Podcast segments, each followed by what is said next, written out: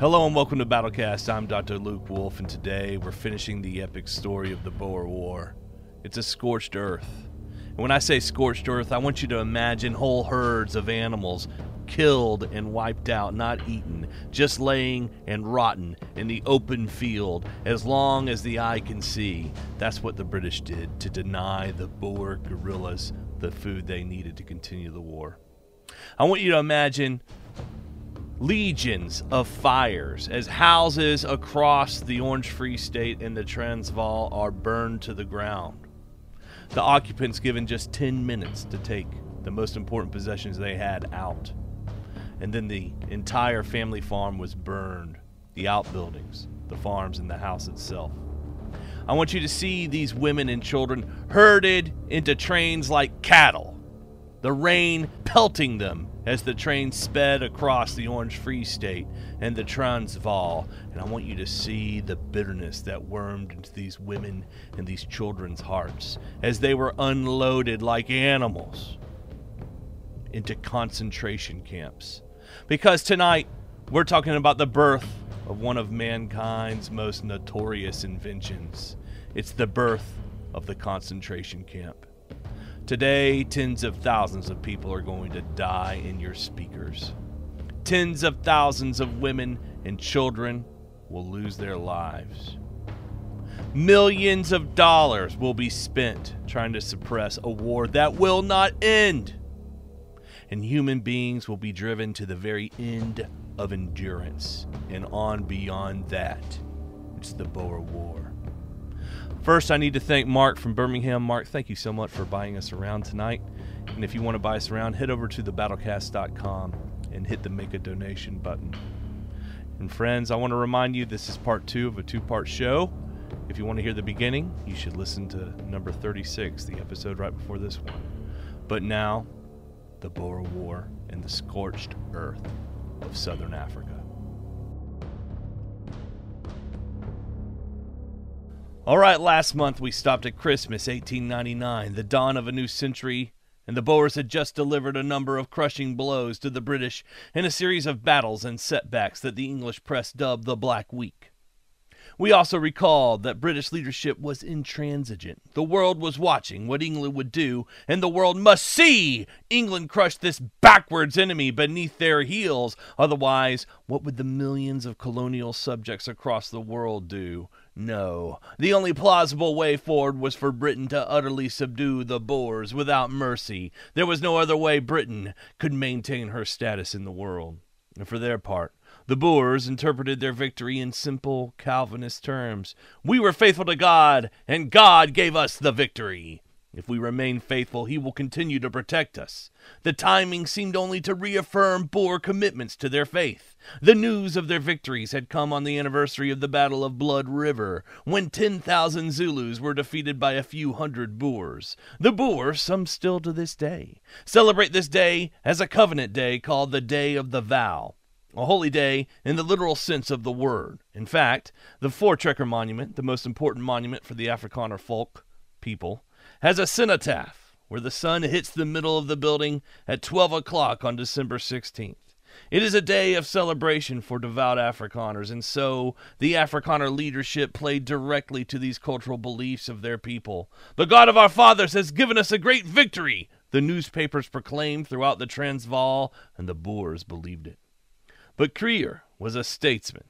He knew God helps those who help themselves, and so he sent ambassadors genuflecting throughout Europe, desperately trying to get a great power to intervene on the behalf of the Boer republics. There were many who gave their sympathy, there were none willing to give their blood. And so the Boers, a tiny people, were cut off from the aid of the world. And, according to Nicholas Spykman, it is inconceivable for a small nation to act independently without the aid of a more powerful nation. And yet, this is precisely what the Boer republics planned to do. Now was the time to strike. Time always favors the side with more money and more men. If the Boers stood any chance of gaining military victory, they had to follow up Black Week with a series of offensive victories and turn Black Week into a Black Month. Kruger demanded that his generals press the offensive, but General Cronje, the commander at Magersfontein, lamely responded that an offensive was impossible. He was defeated in his mind before he was defeated in the veldt. And to be fair, an assault would be difficult in the flat veldt around Cronje. Still, something had to be done. Thomas Pakenham summarizes the two Boer republics' military situation right after Christmas 1899. Quote, Kruger was now committed to fighting a war of attrition against the British. The two republics' military objectives were now limited to trying to block the progress of the two relief columns heading to relieve trapped British forces, and at the same time to squeeze the three British garrisons under Boer siege at Ladysmith, Kimberley, and Mafeking. And indeed, for the next few months I'm about to detail for you, there was constant skirmishing around Ladysmith, Kimberley, and Mafeking but it wasn't decisive. For example, on January 6, hundreds of Boers assaulted Ladysmith, but the attack was beaten back. The British lost 424 men killed or wounded in the fighting. The Boers lost considerably more. We don't know the exact number. The problem was the British could replenish these losses in the long run, and the Boers could not. To us, looking back from today, the Boer strategy of attrition seems almost certain to fail. But Kruger would fight anyways like a second Theoden. They would stop the British and make them come to the peace table or die trying. If only they had known how right they were, many Boer women and children would die trying. Meanwhile, Buller was still pressing home his advance to relieve Ladysmith, and if you remember from last month, he just had his head kicked in by the Boers at the Battle of Colenso, and he sat there for the last three weeks regrouping and trying to figure out a way over the Boer line, which was entrenched along the Tugela River, formidable defensive works to say the least. On January 16th, Buller's army crossed the Tugela River. It had recently flooded, and the Boers were afraid they would be cut off from resupply, so they had abandoned the south bank, whereupon 500 English soldiers swam the river and took a small ferry crossing on the north side. This bridgehead was slowly expanded without any major problems, and the rest of the army poured across the river. Now, the only thing between Buller and Ladysmith was a mountain range. Slowly, too slowly, the British spread their lines in a parallel of the Boer trenches. Meanwhile, approximately 4,000 Boers, and I've seen many different figures for the Boer forces from many different sources, so I'm ballparking them at 4,000. So these 4,000 Boers are entrenched in a mountain range on the border of Natal province. And the only way the English are going to get through is to go over the mountains and through the woods like they're going to Grandma's house. The key to the whole position was a hill called Spion Kop. For a little more than a week, the British forces screened Spion Kop, taking their time, worrying like a good mother whose son has just gone to college. What they should have done, as Buller himself admitted in his memoirs, was rush the Boer Mountain lines before they had a chance to reinforce themselves. But there was a cautious general named Warren commanding the British forces, and he delayed while the Boers turned Spion Kop into an elevated Fort Knox.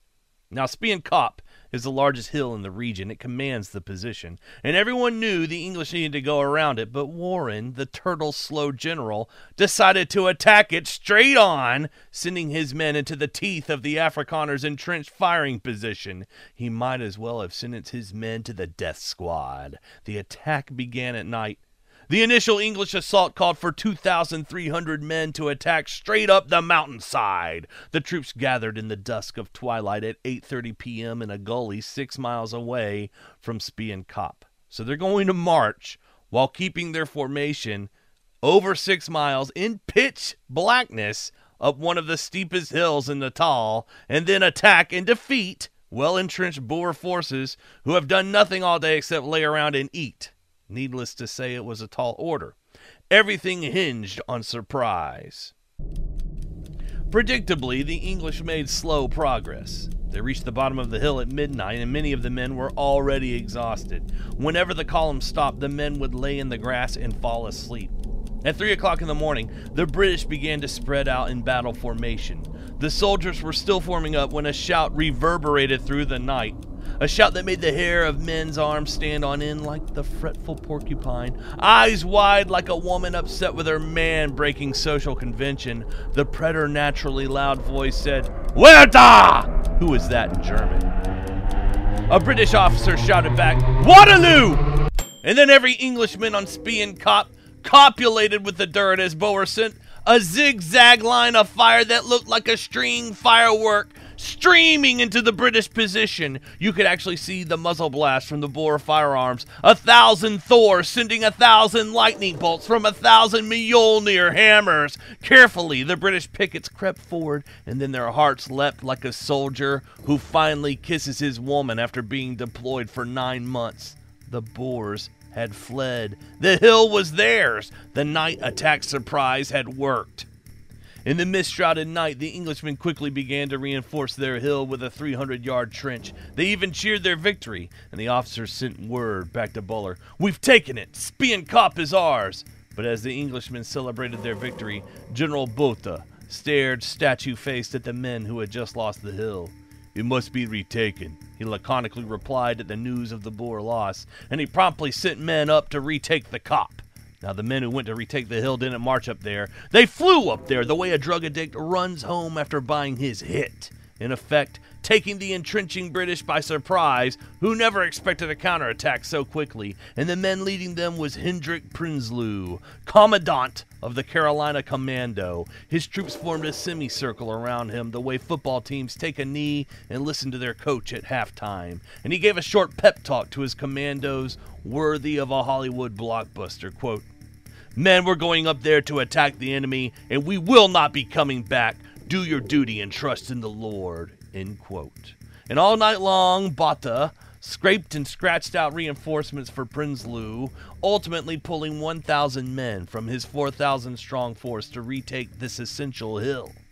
Consequently, when the night fled the field and took the mist with it, the dawn revealed an almost perfect day, the kind of day that Tony Bennett sings about. Not a cloud in sight, and the English on Spion Kop found themselves nearly surrounded. There were strong Boer positions in front of and on both sides of the English. You see, the British hadn't taken all of Spion Kop. In the night, they had not seen that the hill extended for scores of yards in front of them. Think of it this way the British had taken the front of a theater stage. Now the Boers had set up along both wings in the back of the stage, ready to deliver a hammer blow to the Englishmen who thought they had captured all of the stage. What was worse is the Boer artillery on surrounding hills were able to dial in on the English. Soon they would pepper a dash of death to the main course their comrades on the hill were setting for the British. Dennis Reitz, an eyewitness details Botha's counterattack like this quote, The counterattack had begun. Three or four hundred men, mainly from the Carolina and Pretoria commandos, were clambering up the grassy slope. Kop, Though steep is much lower on this northern side, and the ascent itself was not difficult for men carrying only rifles and bandoliers, but the British manned the crest line. Many burghers dropped, shot by invisible marksmen. Others reached the crest line, and Reitz saw the British soldiers suddenly rise up from behind the rocks to meet the rush. There was a moment or two of confusion. Then the struggling figures surged over the rim of the plateau and were lost to view. Reitz dismounted, tied up his horse and the rest, and started to clamber up the slope in search of his comrades. He found them all along the way up the hill, John Malherbe, with a bullet through his eyes. His own tent mate, Robert Rennecke, shot through the head. De Villiers, dead. He was another member of the original corporalship, as was Toddy Krige. Jan Smuts, brother-in-law, shot through both lungs, but still alive, gasping for air. And Walter de Vos, another tent mate, hit in the chest but somehow smiling bravely. The counterattack had been led by the Carolina Commando, and the rocks on the crest line were strewn with their dead. But the rocky top of the hill was littered with Boer dead, and this was a small community. The men knew the dead personally. They had grown up with them, gone to church with them, married their sisters. Now their best friends' faces were being transformed into Jackson Pollock graffiti on the cliffside. One author said Spion Kop was turned into a gory horror movie of pulp faces, headless trunks, and men fighting like animals. The Boers thought they were losing. Some men melted away, silently abandoning the position they had so heroically captured in the morning. But they weren't losing. That was the great irony. The English officers on the hill were falling faster than Zimbabwean inflation. The British defenses were all wrong. They left the Englishmen exposed like Playboy centerfolds. They were taking terrible losses. And to Corporal Will McCarthy, the battle was more like a nightmare. I got into the trenches and laid down at the side of bodies without heads, legs, or arms. It was terrible, I can tell you, and it was enough to completely unnerve the bravest of men. But I wasn't the bravest of men. But we had to stick to it. I'd been laying there, I think, about half an hour when bang went a shell at my back, wounding me. I thought my back was blown away, and for the first time in the war, the Boer gunners had a nice old fashioned target.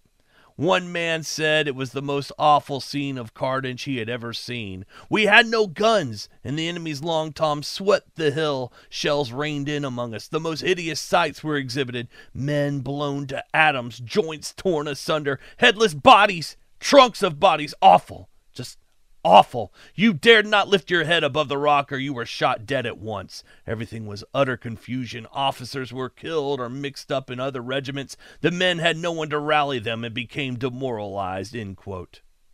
By this time, the men on top of the hill were fighting hand to hand. One English soldier poked his rifle around a rock without looking and felt something soft. He pulled the trigger and exploded the lumpy bowels of a Boer soldier across the brown dirt. The exposed insides resembled Hormel chili with beans. And for hours, the battle ebbed and flowed across the top of the hill. Small groups of English soldiers would skirmish forward, only to be pushed back by the withering inferno of Afrikaner fire. And when Colonel Thorneycroft, the leader of the men on the hill, led a group of forty men over the trench, he found three severely wounded officers with their men dead or dying lying all around him. One officer named Newman was wounded twice and could barely move. He propped himself up against a rock and fired until a third bullet thunderclapped his forehead off. Almost all of Thorneycroft's men were killed. He was only saved by impregnating himself into the ground, and by noon the Boers were dominating the position. There was a German named von Bruswitz, a Prussian officer who fought like a samurai. He was simply heedless of death. Dennis Reitz, who fought with von Bruswitz, explains what happened among the Mars-like boulders of Spion Kop. Quote, Von Bruswitz fought next to me on Spion Kop, and he seemed to be intent on getting himself killed. I had never seen anything like it. He repeatedly stepped out from cover of rocks to fire on the English like a hunter taking a shot at a grazing gazelle, as if a battle wasn't raging around him. We told him over and over again not to do it. He was going to get himself killed, and he laughed at us and cursed us, calling us little girls and cowardly swine, kicking the men near him, picking up some and throwing them out from cover, laughing like a pervert while he did it. And indeed, many a British soldier felt von Bruswitz still that day. But then the inevitable happened. I saw him rise once more and, lighting a cigarette, puff away, careless of the flying bullets, until we heard a wet thud, and he fell dead within a few feet of me. The front of his forehead held a clean red hole, and the back of his head had ceased to exist. It was just a meaty red spaghetti stew. An English news reporter observed the battle and described it like this quote, I saw three shells strike a certain trench within a minute. Each struck it full in the face, and the brown dust rose and drifted away with the white smoke. The trench was toothed against the sky like a saw, made, I supposed, of sharp rocks built into a rampart. Another shell struck it, and then, heavens! The trench rose up and moved forward. The trench was men. The teeth against the sky were men. They ran forward, bending their bodies into a curve. They looked like a cornfield with a heavy wind sweeping over it from behind. All morning the British fed reinforcements into the meat grinder on the top of the hill. So many men were pumped into the fight that it delayed the English attack on the right flank. Winston Churchill was there, and this is what he saw. Men were staggering along alone or supported by comrades or crawling on hands and knees or carried on stretchers. Corpses lay here and there. The splinters and fragments of shell had torn and mutilated in the most ghastly manner. I passed about two hundred while I was climbing up. There was, moreover, a small but steady leakage of unwounded men of all bodies of troops. Some of these cursed and swore. Others were utterly exhausted and fell on the hillside in stupor. Others again seemed drunk, though they had no liquor. Scores were sleeping heavily. Fighting was still proceeding. Still, the battle went back and forth across the acre of massacre on top of the hill. Hundreds of Englishmen surrendered. Hundreds more stepped into the next life. But still, the English fed reinforcements into the death kettle. At four o'clock, the British finally made a diversionary attack on the Boer left flank at a place called Twin Peaks, an essential strong point for the Boer line. The Boers knew they had to hold it, and if the world was fair, they would have held it.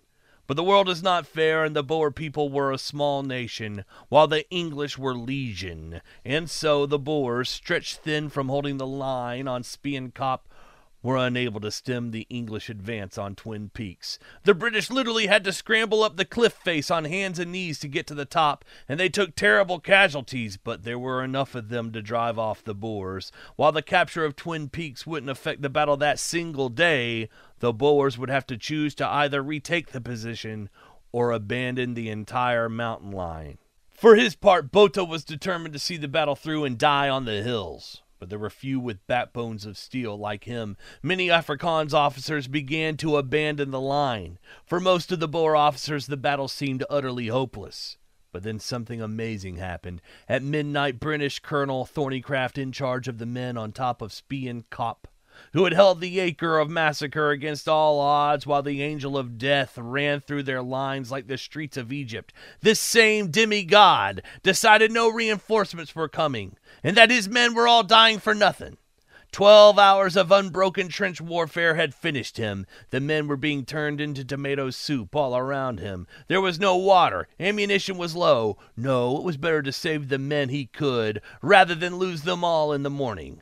234 Englishmen had died on top of the hill. Over a thousand more were wounded or taken prisoner. The Boers, for their part, had lost about 330 men in the fighting, and the next day Buller felt he had no choice. He retreated back across the Tugela River. The Boers, that tiny nation, had once again beaten back the combined strength of the world's largest formal empire. Not even they could believe they had won. Napoleon once said the winning side in a battle is the one that makes the least mistakes. At Spion Kop, the Boers proved him right. Less than two weeks later, Buller was relieved from command. There would be no more mistakes. Now it was Britain's turn to prove Napoleon's maxim. February 11, 1900 marked a turning point in the war. From now on, there would be a new British overall commander. He was Field Marshal Lord Frederick Roberts, and he set about steamrolling the Boer forces back across the veldt. From now on, there would be no more ebbs and flows. It would just be a flow, a giant wave of British forces from one side of South Africa to the other. Communications from the entire world pumped into Lord Roberts' battle lines. More food than the Boers had ever dreamed of, more ammunition than they had ever seen. My hot! the Boers said when they saw the endless supplies. Some Boers, using their superior maneuverability, might avoid the British trap for a time but some would not. Moreover, no Boer city would survive uncaptured. No more English forces would be besieged. No, it was the Boers' turn to fill the constant pangs of hunger in their bellies. Now, Dr. Shula Marks, writing in the Cambridge History of South Africa, gives a great overview of this part of the war, so I'll just quote her. Quote, from now on, the Boers turned the fighting into a defensive war of position based on besieging British garrison positions in what turned into demoralizing and futile occupation operations. Not only did this stop commando forces from campaigning to their established strengths of maneuverability and speed, it gave their imperial adversary breathing space, thus handing over a great deal of initiative in organization and planning and allowing the British time to recover and to ship in massive reinforcements for an invading counteroffensive against the Transvaal and the Orange Free State. Determined to turn the tide, by early 1900, British command had amassed an imperial field force of more than 180,000 troops, an invading army whose size was already virtually that of the combined white citizenry of the republics, waging a methodical and increasingly ruthless campaign. Britain's new chief commander, Field Marshal Lord Roberts, with Lord Kitchener as his chief of staff, forced Republican opponents back into their territories, relieving the British forces besieged in Ladysmith and Kimberley in the process, freeing further English forces for the advance on Bloemfontein, the capital of the Orange Free State. End quote. Now the focus of the war shifted to the west.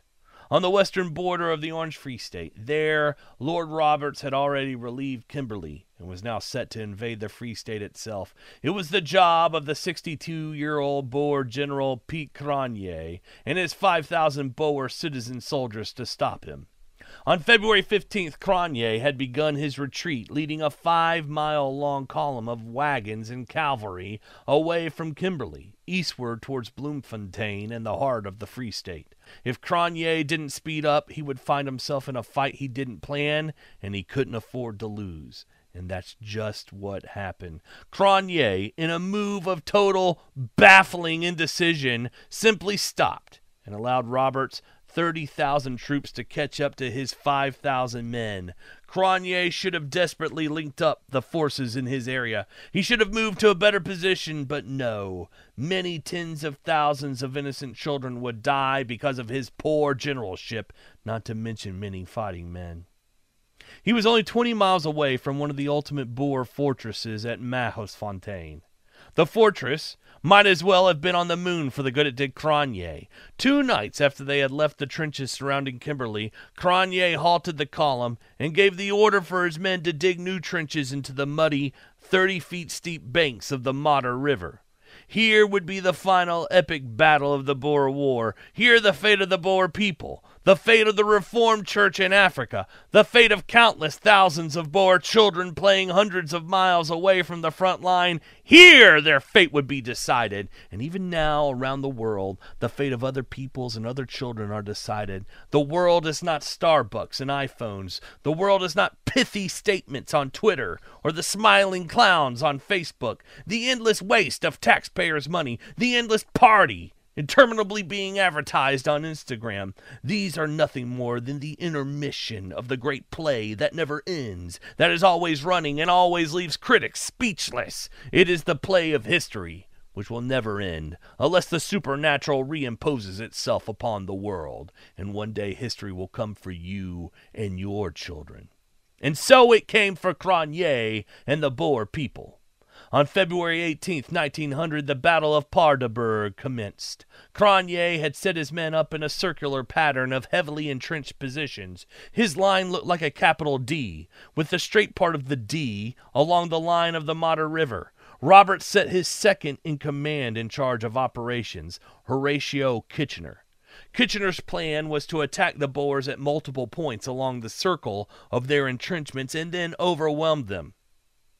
What he didn't anticipate was the depth of the Boer entrenchments. They were all but impregnable to infantry assaults, and he didn't understand that modern technology had swung the advantage of war to the defensive.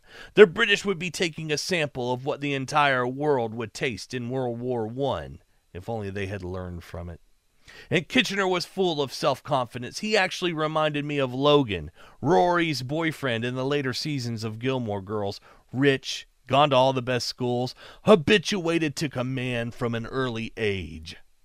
He actually bragged to his staff in the morning, right now at 7 o'clock, we'll be in the Boers command post by half past 10.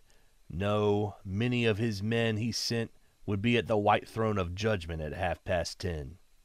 At eight o'clock, the first wave of British soldiers swarmed over the naked plain, exposed as co-eds on Panama City's beach. Walking ahead of them towards the Boer lines were the shells of scores of artillery, throwing up spouts of earth the way Old Faithful sends water skyrocketing into the air. And the men who were lobbing themselves at the Boers' front line were worn out men. They had been marching since five o'clock the previous day, marching for endless hours, and now they were jogging into the teeth of hell itself.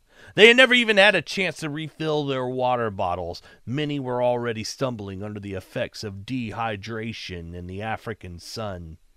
First to hit the concentrated firepower of the Boer trench works were the 1st Welsh and 1st Essex. They were cut down faster than governments create regulations. Soon they were pinned down, the earth pinging around them, with the sounds of metal tearing the ground all around them, whistling past their ears, biting chunks out of exposed limbs. They could barely even see the Boers, let alone assault the Boer entrenchments. The Yorkshire Regiment got within two football fields of the riverbank, but they had started their assault with a battle line that resembled a slice of provolone cheese, and by the time they were pinned down, they were just a slice of Swiss, all holes, dead men choked on dirt. Their cracked lips gaping, their tongues like sandpaper in their mouths. Many would suffer there all day. One man was shot in the spine and paralyzed from the waist down. He had fallen into the large earthen mounds of an African ant hill, and the ants fought for the Boers that day. They devoured first his legs and then his waist, and next they devoured his mind because he blacked out from the anguish. However, one group of light infantry, advancing in extended line over broken ground with some cover, were able to take a few outlying trenches on the southern bank of the Modder River, and the battle raged like that on and on, the English assaulting the Boers like phantoms, firing from the earth itself, striking them down like bowling pins until they simply dropped and skirmished with the Boers from a distance, all while Kitchener lackadaisically gazed out on the battlefield. Why the devil are we not breaking through? He said to his staff. Here's how one modern historian described the battle quote, it was an endless duel with snipers, flat on the face behind an ant heap, where the flash of a canteen on the hip or a hand stretched out to scratch an ant bite could bring instant bullet infused laceration. All this under an African sun that burnt the backs of the men's legs as raw as meat, and the men lying, tortured with thirst, nailed down a hundred yards behind the cool, dark waters of the Modder River, so close, yet as far away as hell itself from them. At midday, the attack had petered out and the British began to filter back to their starting positions. At one o'clock, Kitchener sent a new wave of human limbs into the stump grinder, ordering the exhausted men to resume the human wave assault on Cronje's surrounded and cut off lines. This was more than a bad order, it was more akin to murder, because the Boers were in such a terrible position. He could have entrenched and forced them to attack him to break out, or let them starve in their little laager. Instead, it was in the afternoon when a tragedy happened. A Boer gun had found the range to some English tents and poked holes in the tents with one pound shells the way children poke their pencils through lined school paper. It was a hospital tent. The shells fragmented inside the tent like a bouquet of fireworks.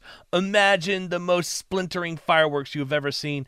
Now put yourself into the middle of the explosion in the sky. That's what happened to the men in the infirmary.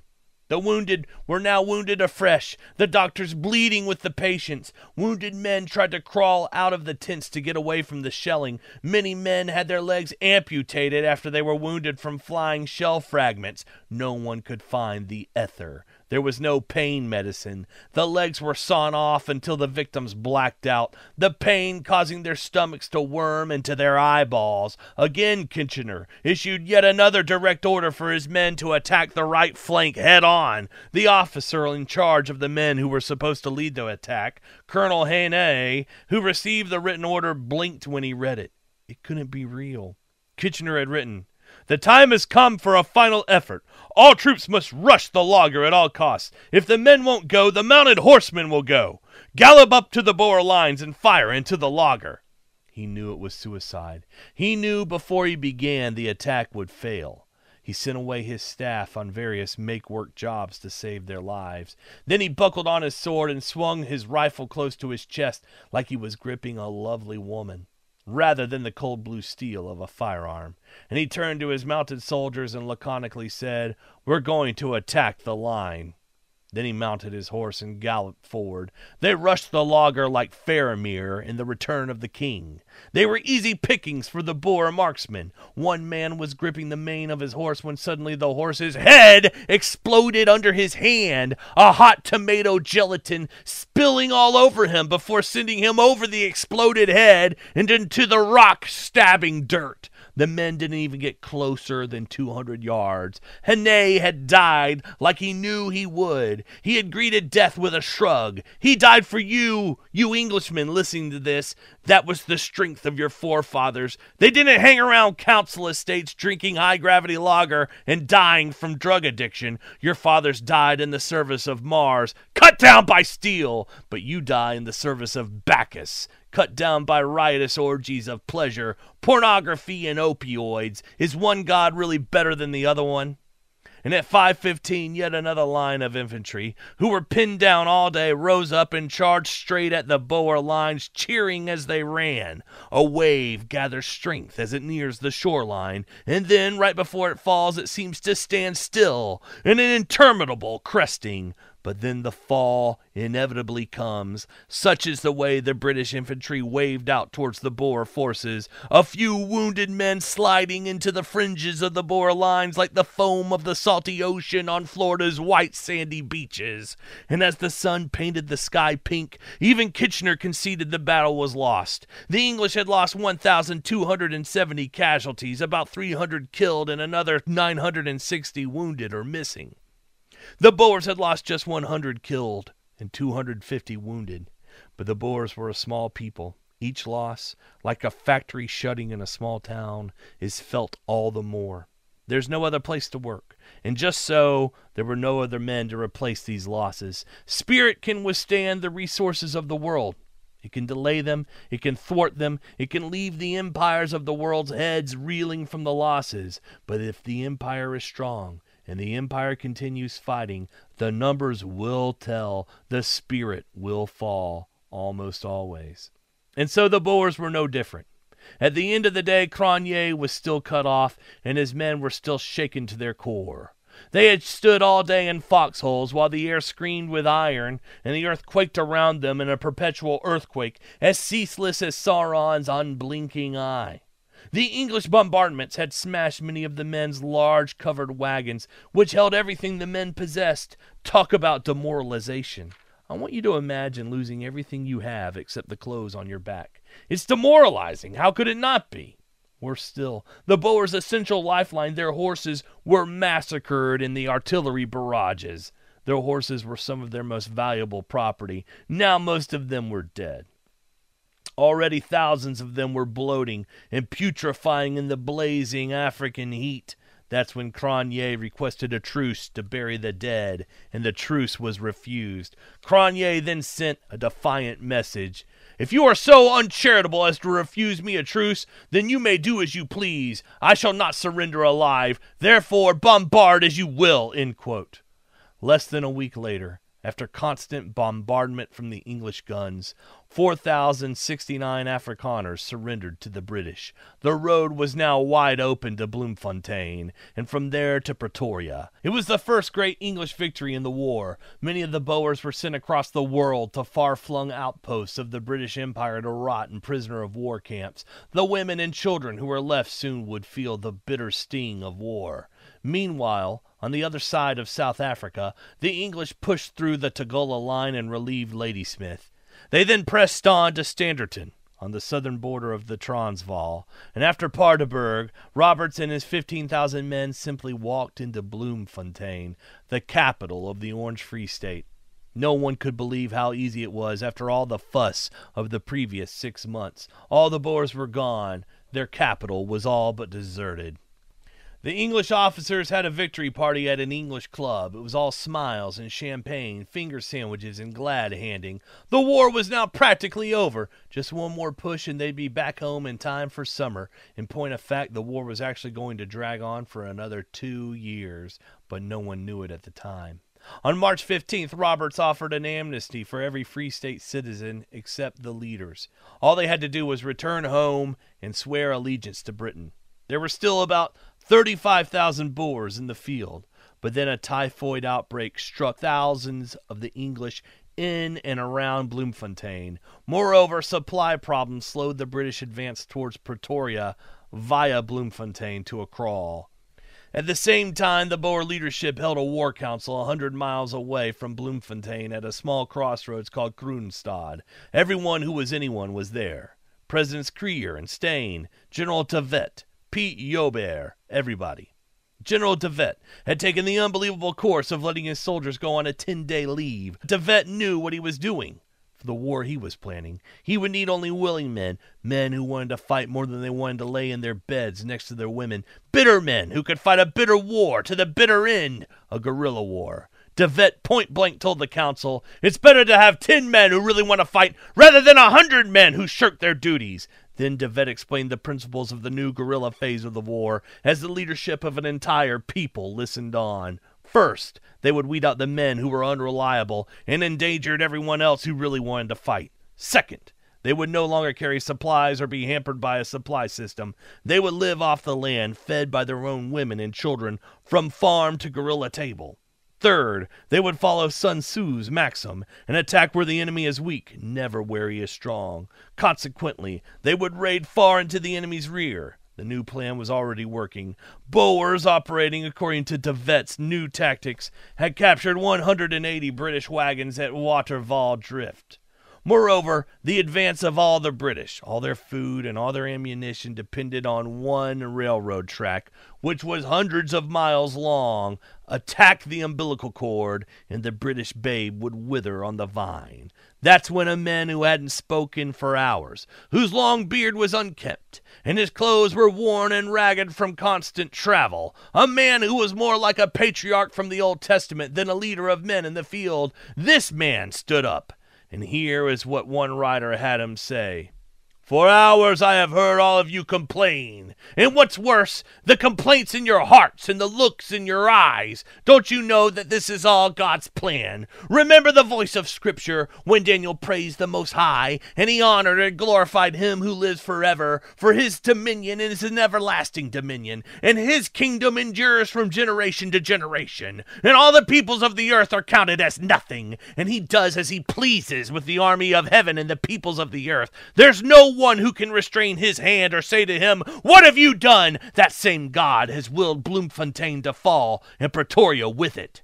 The men in the audience gave each other wide eyed looks, masks of apprehension. But Pretoria hasn't fallen yet, one man shot back. De la Rey was apocalyptic. It's already fallen in your minds! It's already fallen in your lack of faith! Many of you whisper to one another, The war's over. We can do nothing. But I tell you now, this day, the war has just begun.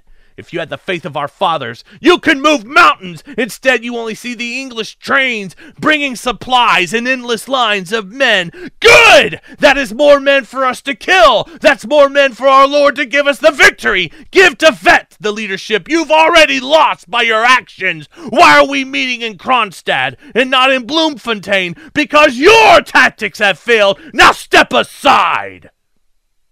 When the audience heard De la Rey, they said, Let it be as you command. Then De la Rey stepped aside and let De Wet take back over the meeting. He said nothing for the rest of the council, more a statue than a man. Most of the Boer leaders agreed to a new war strategy, especially General Koos de la Rey, one of the most daring and successful guerrilla generals in the war. De la Rey and De Wet were already planning the first strike of the new strategy. They would strike the English in column formation. A large column, led by De la Rey, would drive southwards in the direction of Bloemfontein to entice the enemy out of the capital. Meanwhile, De Wet's Free State men would swoop down to the southeast, join hands with General Olivier's 6,000 men, and together strike the British lines of communication faster than a woman stomps the head of a snake.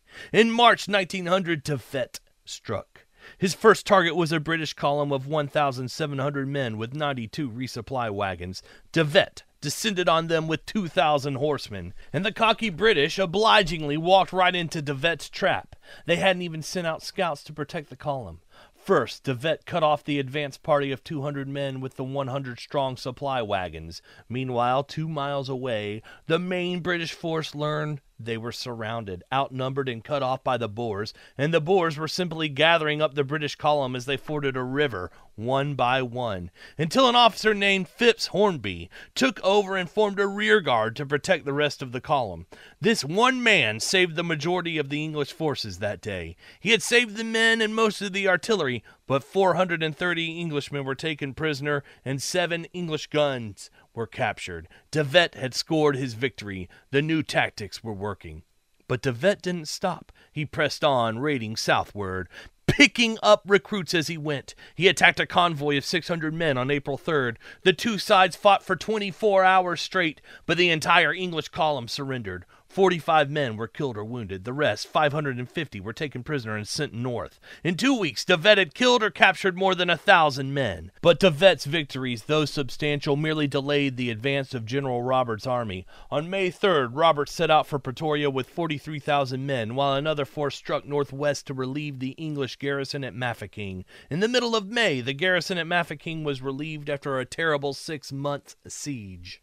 The next few weeks led to a series of British victories. On May 28th, the Orange Free State was formally annexed and rechristened the Orange River Colony. Roberts then sent 20,000 men raiding Afrikaner farms and taking their firearms and horses away, thereby ensuring De Wet could not raise more troops. On May 30th, after a small set piece battle called Doornkop, the Boers abandoned Johannesburg and headed north towards Pretoria, dragging the last of the gold and anything of strategic value with them. On May 31st, Roberts entered Johannesburg without firing a shot. Meanwhile, on June 2nd, Jan Smuts, the famous Afrikaner state attorney, watched as the tattered Boer army limped into Pretoria. I will remember that awful moment the rest of my life. It wasn't Lord Roberts that we all feared. It was the utter collapse of the Boer rank and file, which staggered our great leaders. All were despondent. President Kruger himself left the capital in early June, bound for Portuguese territory. He would spend the rest of the war advocating for his people among the rulers of Europe. Many gave moral support, none gave anything more. On June 4th, Pretoria was in confusion. Looting was rife. There was no leadership to speak of. Deneys Reitz was there. This is what he saw. Quote, all semblance of order or resistance evaporated. Our people vanished like ice skipping over water and transforming directly into vapor. Wherever one looked, men were abandoning their units. The universal cry was, The war is over! The streets were swarming with leaderless men, and all was utter confusion, with looting of shops and supply dumps, all mixed in with a great deal of cursing of our leaders. Occasional British shells fell into the city, sending shrapnel knifing through bodies of men. Soon we rode on, looking for our old unit, but we couldn't find them. Small groups of men spread out across the veld, disorganized insects. Another Boer contemporary recalled the bitter defeats this way to flee, what could be more bitter than that? Many times when I was forced to yield to the enemy, I felt so degraded that I could scarcely look a kid in the face. Did I call myself a man? And if so, why did I run? No one can guess the horror which overcame me when I had to retreat. But what could we do, outnumbered as we were, ten to one? But Boer resistance continued. Jan Smuts had saved all essential war supplies, and when he tried to confiscate the gold and coins from the Mint and Standard Bank, the manager challenged Smuts' authority to take the money. Smuts snapped his fingers, and five revolvers were thrust into the bank manager's face. And you know what happened? The bank manager had a sudden change of heart. He even helped Smuts load the gold himself. It's not papers or judges that hold a country together. Often it's just force. And if you don't believe me, ask the 12 journalists who've been killed this year in Mexico. Many of the Boer leaders seriously considered surrender at a war council held on June 2nd. Even Kruger, the man with a faith like a prophet of old, was considering it. But Steyn, president of the Orange Free State, cursed anyone who even talked about surrender. He was more bitter than a pint of Indian pale ale, and he told everyone, We will never surrender, never! But our capital's fallen, one man protested. Steyn pointed to the endless veld all around them and said, Here is our capital! And then he pointed at the deep blue sky like a captain of industry admiring his own skyscraper. And there is our capital, where no man can storm it. Anyone who even considers surrendering is a coward. Never surrender! Steyn's brutal stand worked. It galvanized and shamed the other Afrikaner leaders to fall in behind him. A young captain named Danie Theron stood up and made a violent speech against traitors. That galvanized the men, and they decided that the honor of the Boer folk and their personal honor demanded that they fight to the death. The war would go on. If it was a movie, the Boers movie would be called Hard to Kill. The whole situation reminds me of how different these men were from modern Westerners, and it made me think of this quote from Ernst Junger, the famous German writer, quote, Faith is losing its hold on life, and should the day come when we cannot understand what made a man willingly lay down his life for his country, and this day will come, then it will all be over. The very notion of fatherland will have died, and perhaps we shall then look back with envy on the time it was a living faith, as we envy now the saints their profound, unconquerable faith. In the cold light of reason, everything is weighed up and judged and ridiculed. It was granted to us to live in the invisible light of the noblest sentiments. That is our inestimable privilege. Has the day come Last year, all across the West, hundreds of thousands of our people died from drug overdoses, including members of my own family. I've personally seen mothers weep, endless weepings, screaming so loud the neighborhood dogs howled like a Ginsberg poem. I've personally witnessed a mother confront a drug dealer who smirked in her grief racked face the way ill disciplined eighth graders sneer at female teachers. It choked my soul to even think upon it, let alone witness it. But what is worse is all of you who witness it and sneer back in my face and don't even care. And that drug dealer is back on the streets of Sandy Springs, Georgia, just like there's one back on your street. Is it really all over? Are there more abortions than births? Has the notion of civilization and family and faith, are they really all dead? It's you who will decide, you smiling and smirking as you listen to this. I see you in my mind. I can picture you personally. I really can. But don't let numbers discourage you. A hundred years ago, there were 400 Hutterites in America. Now there are 40,000. In another century, there will be 400,000. There is a way forward. There is always hope. President Steyn didn't care about numbers, and neither should you. Do what's right, no matter if the rest of the world jumps off a bridge. Don't take the grand deluge with them. In the midst of every fall, there is a seed of a new spring, and so it will be for all good people everywhere. Anyways, Roberts took possession of Pretoria on June 5th. He sincerely believed the war was over, and all that remained was for the Boers and the English to negotiate the terms of the Boers' inevitable surrender. Roberts waited five days for the Boers to send delegates for the negotiations, but the delegates never came. Instead, the Boers sent a battle. On June 10th, General Louis Botha fought it out with Roberts' men at the Battle of Diamond Hill, killing or wounding 180 of them, and slipped off back into the land ocean of the wild veld. Meanwhile, De Wet scooped up 60 million pounds worth of supplies in today's money. In addition, he killed or wounded 140 British soldiers and took another 486 men prisoner. And so the war entered the third phase on June 2nd, a phase that is aptly summarized in the Cambridge history of South Africa like this quote, After the crushing blows of defeat in the Battle of Paardeberg in February 1900, in the enemy occupation of Pretoria in June of that year, the tactical basis of the Boer War effort changed. Giving up on the impossible objective of trying to halt the British advance, commando forces switched to irregular tactics and launched running attacks on their enemy's columns and supply lines.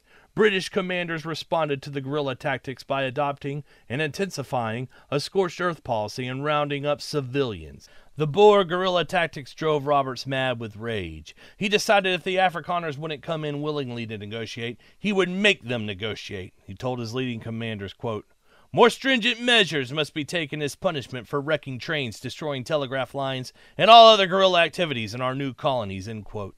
Thomas Pakenham describes the change in policy like this for a long time, there had been little effective check on the natural tendency of an army to loot and destroy enemy property. Now there came advice to the generals to burn selected Afrikaner farms, and so the British began to leave a new kind of signature in the sky behind them a pillar of black smoke from burning farms and outbuildings as British columns made their way across the veld. Here's what one young lieutenant named Phillips witnessed in the second March to the Sea. Quote, the worst moment is when you first come to a house. The people thought we wanted refreshment and the women brought us milk. How naive they were. Then we had to tell them we had come to burn everything down. I didn't know which way to look. We gave the inmates, three women and some children, ten minutes to clear their clothes and family treasures out of the house, and my men then fetched bundles of straw and proceeded to burn it down. The old grandmother was very angry. Most of the women were too miserable to even curse. The women cried, and the children stood by, holding on to them, looking with large, frightened eyes at the burning house. The house that until five minutes ago had been their entire world. Now it was a charring heap of destruction. They won't forget that sight. I'll bet a million pounds they'll never forget it. We rode away and left them, a hopeless little group standing among their few household goods, a few beds, furniture, and valuables strewn across the fields, the crackling of fire in their ears, and smoke and flames steaming overhead. That night, as I sat in the comfort of my tent in camp, it became bitterly cold, and I thought of the women and children alone in the field. Then the sun came up, and we rode out, and we did it all again. End quote. The goal of the burnings was to make examples of the guerrillas. The goal was to make them come and fight, just like the endless bombers Nixon sent over the children of Saigon.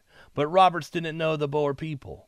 The hardcore folk would never surrender, come what may. British eyewitnesses constantly remarked how the women still wanted to fight, even as all their belongings burned around them. The English would ask the women how long they thought the war would continue. An historian explains what would inevitably happen next. The women seemed confused by the question. Of course we shall go on fighting, Mynheer, the women responded. But how long? the Englishman asked. Oh, as long as it takes, until you all go away. Their homes were in flames. Husbands and sons were living like wild tigers in the field, and the women sat there watching it all with the same patience, the same absolute confidence in ultimate victory as the guerrillas. Some of the more intelligent British officers were disturbed by it and impressed. They had never seen anything quite like it before, this big, primitive kind of patriotism. But Roberts wasn't just burning down farms. He sent his endless legions in pursuit of the guerrillas. Native runners had told him of a large group of Boers defending Novport in the mountains near the modern day Botswana border. There were six wagon roads in. Two would be blocked while the English attacked three more. One road would be left open. The attack commenced on July 23rd, and the British drove the 5,000 Free State men before them. A modern historian takes up the story, quote, For a whole week the Boers had wasted time. The unguarded wagon road had remained open until the 28th, but many of the men had no fight left in them. They just wanted to go home. Originally, the plan had been for the Boer army in the mountains to split into four divisions and continue the fight. But as soon as De Wet and President Steyn had left, the remaining Boer officers began to long for home and surrender. Such is the power of charisma and personality. This is what men mean when they speak of leadership. Leadership comes from the heart, like President Steyn. It can't be faked and learned at some BS conference. And so, leaderless, the 4,300 men surrendered. On August 10th, it was all over. The English had sustained 275 casualties during the operation. De Wet found out on August 11th, and the news was like a second fall of man, like Adam taking the apple from Eve all over again. He later said, The news was nothing short of an act of murder. I gnashed my teeth to think that a nation should so easily run to its own ruin. De Wet never considered surrender. To the English, he was a kind of genius. He was blunt, rough like the country around him, brutal to any man who wouldn't fight. He was five foot nine and broadly built, and he ran his camp with Germanic efficiency. Discipline was severe. Sentries who slept on duty were punished by being thrown on ant heaps and shot if they moved. There was very little sleeping on duty or surrender in De Wet's camp. An English officer described De Wet's tactics like this his method of fighting is as follows he gets his wagons under way and then places his fighting man in position, and then hands over to his second in command. After this, he gallops to the head of the wagon and drives back any skulker by fierce invective and, if that fails, with his fighting stick, beating the men back into the fighting line. Once there, he resumes command. De Wet is a wonderful man. In August, this great general was on the run, his 2,500 guerrillas chased by 40,000 British but they couldn't catch him. He was as elusive as a fox, a second Bigfoot. The secret was his specially trained scouts who read the land and enemy as easy as you can read a book. On August 11th, De Wet and President Steyn arrived at Oliphant's Nek, a pass through a mountain range. There, 7,600 Englishmen were waiting to block his escape. But the man who was supposed to block him wanted the glory of capturing De Wet and Steyn, and he set out to meet De Wet in open combat on the Veld. What he did was miss De Wet completely. De Wet had outrun him. Fransjohan Pretorius gives the reasons for De Wet's success. Quote, Excellent tactics combined with mobility, strict discipline, and the efficiency of the scouts led by Commandant Danie Theron were largely responsible for De Wet's success. The weakness of the British communications and intelligence systems worked in De Wet's advantage. End quote. Meanwhile, Roberts expelled hundreds of Boer women and children from Pretoria in open railway cars like they were coal, a commodity. He sent them to General Botha's line with a message saying he refused to feed and house Boer civilians while Botha's men raided the railway lines. On July 4th, the two largest British forces in South Africa, Buller's army operating in Natal and the commander in chief Robert's army operating from Pretoria, met. Now, both armies would strike at General Botha's 2,500 men and win a decisive victory for England, but it wasn't to be. Buller's massive force chased Botha for months, but never caught the old fox. By the end of October, Buller returned to England and resumed his old job training the Army Corps. He received no honors. And in early December, Roberts told a crowd in Natal the war was practically over. On October 25th, Roberts annexed the Transvaal. Routed at the Battle of Belfast, Botha's army split into fragments, a few thousand men pursued by three different armies. Two thousand Afrikaner and foreign volunteers fighting with them surrendered to the Portuguese after making a spectacular bonfire of 1,500 railway cars and all their contents, destroying their artillery rather than letting it fall into the hands of their enemies. At the same time, Roberts ordered more farms burned as a means of denying food and shelter to the guerrillas. All over the Free State, the horizon was filled with black columns where houses were disintegrating into the luminescent flames. Eyewitnesses said the sky glowed from the fires, and then Roberts said the war was over and went home to England. Robert's second in command, Horatio Kitchener, was left in charge as commander in chief. Many in England thought the bloodshed was over. It was just the beginning, the preview before the main feature plays. And Kitchener, the commander in charge, hated everything about South Africa. He literally wrote to the politicians in Britain, I hate this country and the people and the whole thing more every day. And at this point in the war, 3,000 Boers were killed or maimed for life. 15,000 more languished in prisoner of war camps throughout the British Empire. All the main towns and capitals and railways in South Africa were in British hands. By October 1900, De la Rey had taken large swaths of the Transvaal back under his control, supplying men and food to the guerrilla effort. That's when the leaders of the Boer people met and decided to keep fighting come what may. The leaders decided to attack Natal and the Cape Colony, where British farm burning would be impossible because it was their own territory, and they would force the Boers living in the Cape to feed them whether they liked it or not. Their first strike came at the Battle of Nooitgedacht. There, the Boers took 650 men at a loss of 30 of their own, and the guerrilla war would go on like this for a year. The English would lose a few thousand men to the Boers in four or five different small engagements, but then the British would close the bag on a few thousand Boers in one big engagement. The whole war had seen the same pattern. It just repeated over and over and over on a smaller scale as the war dragged ever on. The next Boer strike came on December 17th, when 2,000 Boers invaded the Cape Colony, but the English had already prepared for this. Like an NRA nightmare, they had gone door to door to any Afrikaner farm in the northern sections of the Cape Colony and simply confiscated their firearms, their excess food, even their horses, which you have to remember is like taking a man's car in these days. By January 17th, martial law was declared for the entire Cape Colony, except the ports. The colony raised a local militia, 10,000 strong, who knew the area intimately. Few Afrikaners rallied to their kinsmen who raided the colony. A few even joined with the British. Most just wanted to be left alone.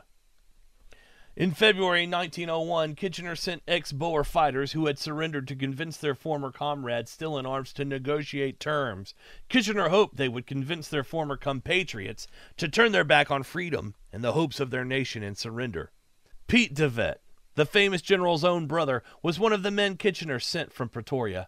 Who knew puppet strings could extend so long? And Kitchener's new Boer pets mouthed the phrases their master commanded them to mouth. What they got in return was more brutal than a death metal song. Thomas Pakenham explains, quote, when these surrendered Boers tried to explain to their brothers in the field that the game was up, they found, on the contrary, that the game was still going, and they had bet their own lives on the outcome. The Boers court martialed and sentenced as traitors any Afrikaner who collaborated with the British. One man was first flogged and then shot down by General Froneman, who hemorrhaged in an epilepsy of rage at the mere sight of the traitors. Many men were sentenced and duly executed, their brains blown out the back of their heads by Mauser fire. There's a great movie about it called Verraaiers. You should watch it if you can find it. And General Botha and the acting president of the Transvaal, Schalk Burger, declaimed, We will never discuss peace. We're fighting for our independence, and we will do so until the bitter end. Every action produces a reaction, and so it was with the guerrilla war raging across South Africa. The empire's politicians wanted the war over. It was costing the taxpayers more than 6 million pounds a month, more than 724 million pounds in today's money. Kitchener reacted by organizing huge drives across the countryside. Success would be defined by the weekly bag of killed, captured, or wounded guerrillas. Afrikaner historian Fransjohan Pretorius expands on Kitchener's strategy like this quote, Kitchener employed a number of strategies to end the war. First, he continued Robert's scorched earth policy. The republics were subjected to systematic devastation. Whole towns, as well as thousands of farmhouses, were burnt down or extensively damaged. This onslaught on the Boers' means of survival was intensified by the wholesale destruction of all food. Livestock was killed in enormous numbers, and all fields of grain were burnt and destroyed. As a second strategy, the concentration camp system was extended as more civilians, chiefly women and children, were interned. Kitchener hoped the men would surrender as a consequence. End quote. The land was to be utterly laid waste, a second Carthage. The entire civilian population of the Orange Free State and the Transvaal countryside would be removed and placed in concentration camps, bare camps of teepee like tents, dumped in the middle of deserts near convenient rail stops. In these haphazardly organized camps, hundreds of thousands of Afrikaner women and children were sickened, starved, and ultimately killed through maltreatment. Ten people would often share one tent. Conditions that would get prison wardens sentenced to life in jail were the norm for the camps. And with the poor diet, disease ran through the Boer women and children like the angel of death. And by the middle of 1901, more than 60,000 men, women, and children were imprisoned in concentration camps. They were herded into the camps, exhausted, destitute, starving, to the camps called refugee camps. What they were was death camps. By September 1901, there were 34 concentration camps housing 110,000 inhabitants, if you could call it housing, more like collection pens. Most of the inhabitants were children.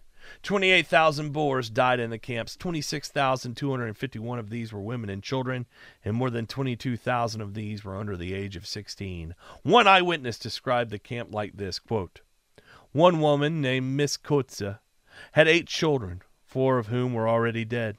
One day I passed her tent and saw three little boys lying on a blanket on the ground, and they were covered in ants. The mother, suffering from a terrible fever, lay on a small bed, barely conscious. A girl of seven lay beside her, also ill. To add to their misery, the tent was full of lice. The poor little boys had to keep the household going, fetching polluted water, although their little legs could barely carry them. One Afrikaner historian lists the reasons for the high mortality rate. Quote, in the first place, there were unhygienic conditions as a result of war. Pollution of the air, water, and soil was taking place.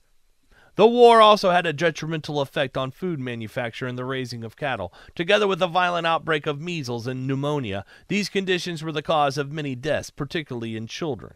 The other reason was maladministration by the camp administrators. First, camp locations were poorly chosen. At Standerton, the soil was a soggy morass during the rainy seasons, while the winters were bitterly cold. Second, low standards of order and cleanliness were maintained. Third, the food that did arrive was of particularly low quality, and not enough of it was given to the family of rebellious Boers. Many women were subsisting in makeshift shelters in the bush. Some of these were raped or assaulted, causing tremendous anxiety among the Boer population. Nanny de la Rey, the wife of the famed General Koos de la Rey, provided an example of how Boer women survive without homes. Nanny moved across the bush on a wagon with her children, a few cows, sheep, and chickens for the last 19 months of the war. The whole time, Nanny had to work to avoid capture and avoid the death camps. By the end of the war, more than 2,540 families were still wandering the field, refusing to surrender. This is the hardcore of a people. These were the ones who would never surrender. By May 1901, Kitchener's policy of harrying the Boers across South Africa was reaping dividends. In January, 859 Boers were taken. In February, it was 1,770. In March, it was 1,470. In April, the total was 2,435. But remember, The British are spending multiple fortunes on this war, and at the current rate, Kitchener's policy of relentlessly driving the Boers could go on for months, perhaps even years. More drastic action needed to be taken. A modern historian recounts Kitchener's next step, quote, the answer to ending the war was barbed wire and the blockhouse. These tin and stone pillbox structures called blockhouses were the key to making Kitchener's mobile columns more effective. Kitchener would build a gigantic grid mesh of blockhouse lines, barbed wire, alternating with blockhouses, each miniature fort within rifle range of each other. The blockhouses themselves were like immobile tanks, impervious to rifle fire. As long as the Boers didn't get their hands on any serious artillery, the blockhouses should be impregnable to Boer weapons. The winter of 1901 was the worst time for the guerrillas. The Transvaal and the Orange Free State were utterly laid waste. There was no food. The men avoided the British and simply tried to stay alive. Boer women fled into the open field in small groups to avoid the camps, living like cave women. Many of the Boer leaders were wavering, seriously considering surrender. Only Generals De Wet and De la Rey, along with President Steyn, still tried to rally the downhearted. They decided to send Jan Smuts into the Cape Colony to rally the 3,000 Afrikaner rebels, who still resisted the 50,000 British hounding their every step. The English had already arrested 10,000 Cape Afrikaners and packed them off to jails across the world. This was 10% of the white population of the Cape Colony. Smuts was relentlessly harassed during his entire journey across the Cape Colony. Still, he fought on linking up with Boer elements and even going on the offensive in April 1902. His actions effectively tied down 50,000 British troops and cost the Empire hundreds of millions of pounds in today's money. On August 7, 1901, Kitchener demanded the surrender of all Afrikaners still in the field by September 15th. If this failed to happen, Kitchener would permanently banish all officers and political leaders from South Africa forever. The men would lose what was left of their families after losing all their property. Still, the hardcore Boers vowed to fight on to the bitter end. They became known as the Bitter Enders, while the Boers who wanted to surrender were given the moniker Hands Uppers. It sounds better in Afrikaans. South African historian Fransjohan Pretorius picks up the story. Quote, in the Orange Free State, the guerrilla war dragged on, characterized by Boer attacks on isolated British columns, patrols, and convoys. In other words, more of the same old thing. But the British had learned how to fight, and they began raiding small parties of Boers and daring night raids, sometimes capturing a dozen men, sometimes capturing even a hundred. Before dawn on Christmas Day 1901, De Wet struck when the British least expected it, like a prequel to the Tet Offensive. End quote. The British were getting ready to read their Christmas mail when 500 screaming Boers swarmed up the steep and poorly guarded western slope of the hill and overwhelmed the 470 English soldiers in their sleep. 58 were killed. The prisoners had all their property confiscated and were then released. The Afrikaners feasted on the food they captured, gorging themselves, wolves devouring a carcass. When Kitchener found out about the raid, he went ballistic. Now the real war starts! One novelist had Kitchener say. Playtime is over! That's when Kitchener implemented his new model drives. He built fortress grids across every inch of the countryside. Even more blockhouses were constructed. His drives became great sweeps during which his columns, stretched out in lines 80 kilometers long, drove the Boers from the entire region where essential English communications were located. There simply was no way for the Boers to operate in these conditions. They were progressively squeezed out, and of course, many, many more were captured. A modern historian explains the results. During February and March 1902, Kitchener deployed as many as 30,000 troops in several armored trains in three attempts to trap De Wet against the railway line in the northeastern Free State. The new model drives worked with the Germanic efficiency of a BMW, the constant pursuit, the constant strain of unbroken fighting war on Boer morale and the British destroyed the Afrikaners' meager food supplies as they swept across the land. Starvation for the men in the field became a serious problem. Meanwhile, in September 1901, Botha invaded Natal with 2,000 men, achieving very little against the 20,000 English who popped up out of nowhere like prairie dogs to attack him. However, on October 30th, his commando mopped up an isolated column at Bakenlaagte in the eastern Transvaal. This was the last major engagement of the war.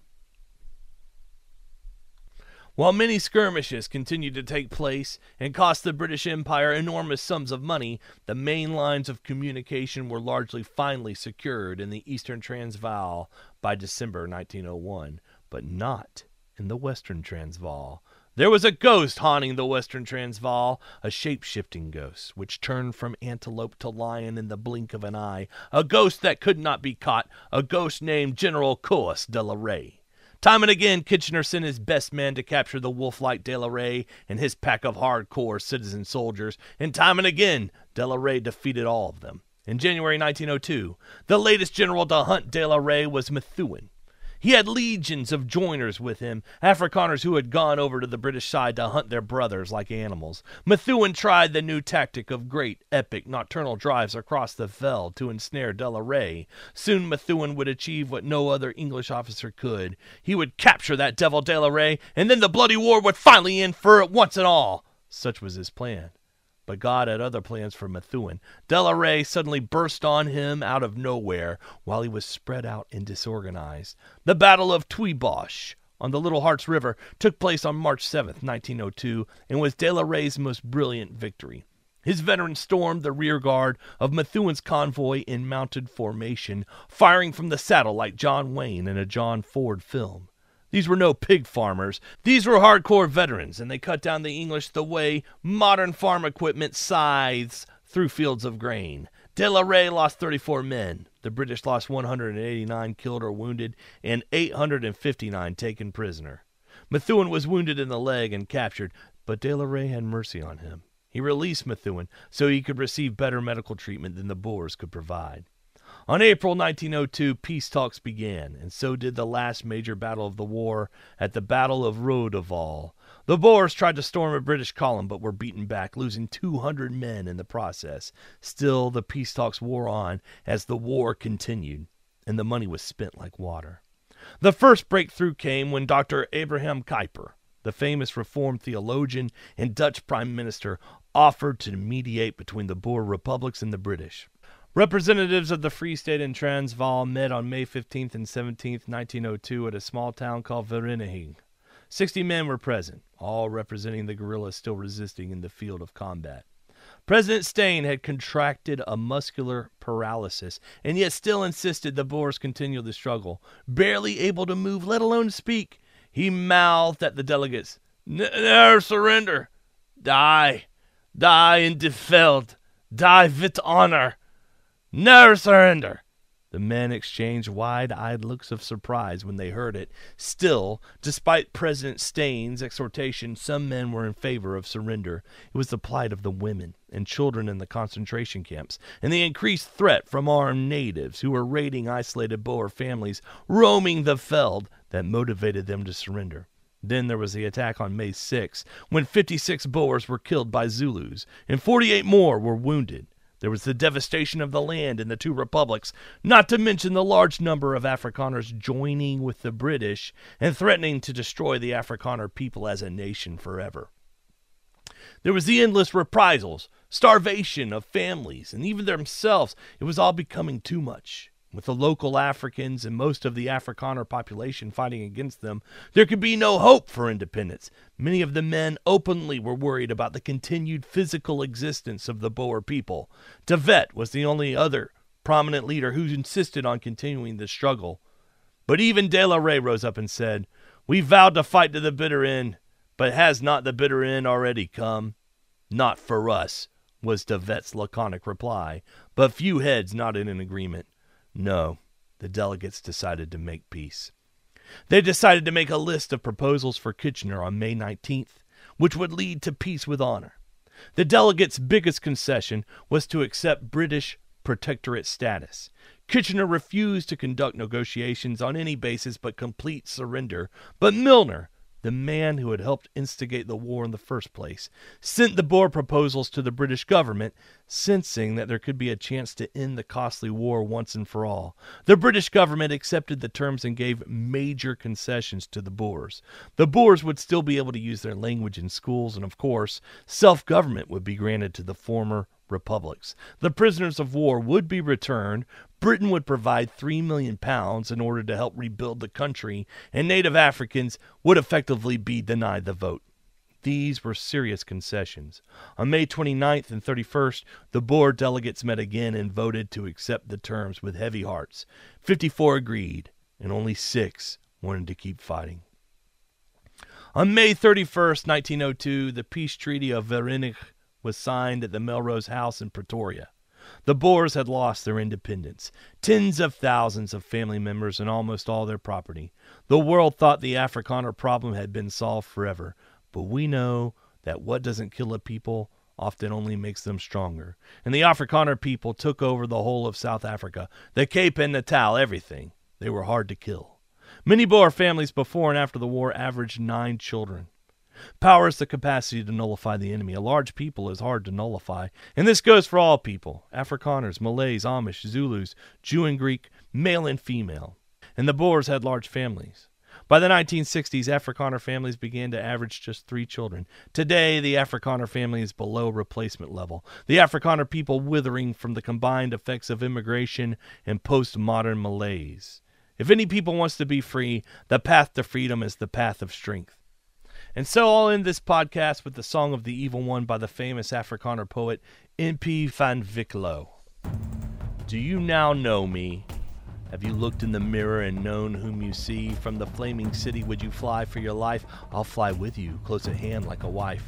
The many believe that they know me at sight, but I'm hidden in luster too close to the light. And when they'd give warning or utter wise words, the sound of my voice like an echo is heard. And the swift one flee, from whom and where? I am not hideous, nor am I fair. And wherever they flee, they bear me too. In the gray white grooves their nerves run through. I am within you, entwined in rank like ancient roots in a dark earth bank. And before the daybreak can begin, through both your eyes, I, even I, stream in. I am your beings underground, and I stay at your heel like a faithful hound. When God this earth, this silver ball, in joyful play from his hand let fall, I was the chaos. It floated in the formless void, bleak and grim, when a still, primeval pool, before the coming of fish or net, the first white cell did beget. I was the darkness lurking beyond, cold earth and rock beneath the pond. I was the shadow in God's wave. What he left behind him I would take. And now that you're growing towards mastery, the umbilical cord that binds you is me. I am your beings underground, and I stay at your heel like a faithful hound.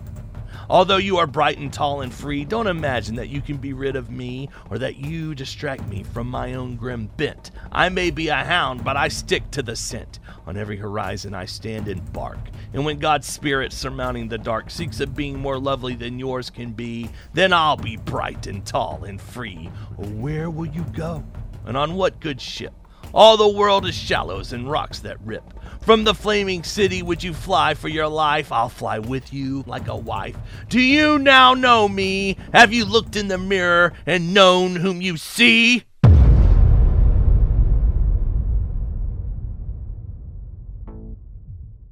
And that's it for me this month. I want to thank everybody who writes in. I really appreciate it. And I really do read every email you send me, even if it takes forever to respond. I get busy too. You know how life is. I want to thank Richard and all the guys working out the Helena Fire Department in Montana. Stay warm out there, Richard. Don't eat too much of that five alarm chili. I want to thank you for listening. And this is the part of the show where I'm supposed to ask you to do a bunch of stuff for me. Forget that. Numbers don't mean anything. Some shows are the British Army and some are President Steyn and his few thousand. I'm Dr. Luke Wolf and I'll never surrender. I don't need money to do this. I don't need you to review this show to do this. We'll keep it going to the bitter end because no one else will. And until then, I'm wishing you good times and good weather with good people. Bye.